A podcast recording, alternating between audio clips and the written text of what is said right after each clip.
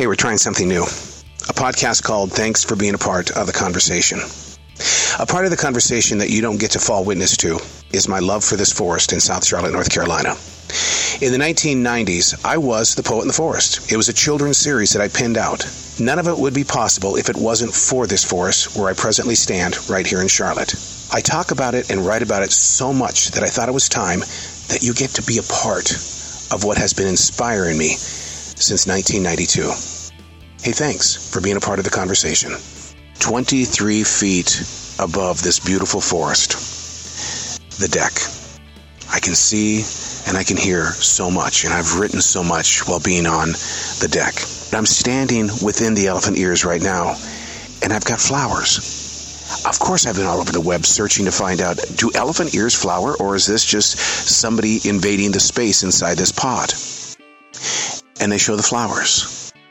But to be 23 feet above this forest floor, overlooking the trees, the long, tall grass, with the glow of the sun, you can see the spider's web. And I love spiders. I do. And the reason why is because in Native American spirituality, spiders actually, they build their webs upward to the great creator.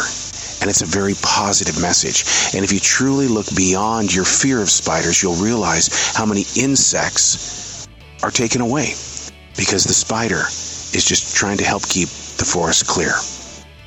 But this flower on an elephant ear is just amazing.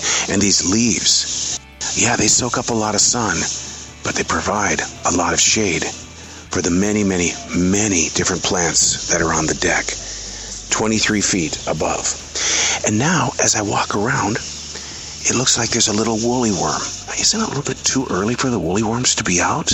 This one's kind of fuzzy. It makes me wonder what winter's going to be like because on this day, this particular August day, it's like 68 degrees. 23 feet above this forest floor, it feels like fall is starting to arrive.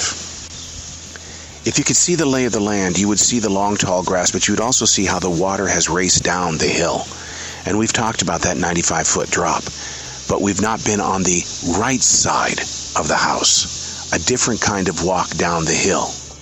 But from 23 feet above, I can see the bigger stream. All the plants that are up here.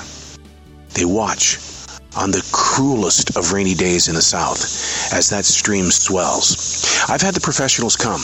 I've had them look at the stream. I'm going, I think it's going to flood one day and it's going to wipe out everything.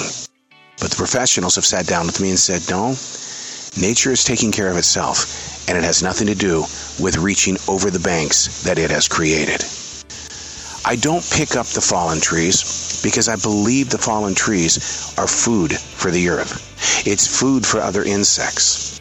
Although it may look ugly to those that have Home Depot and Lowe's style lawns, being 23 feet above the ground, it's a forest. It's not man made, it's nature made.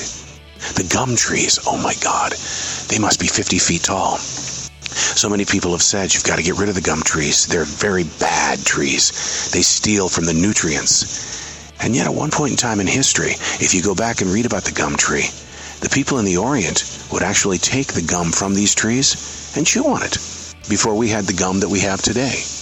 I love my gum trees. They're very tall. 23 feet above the forest floor.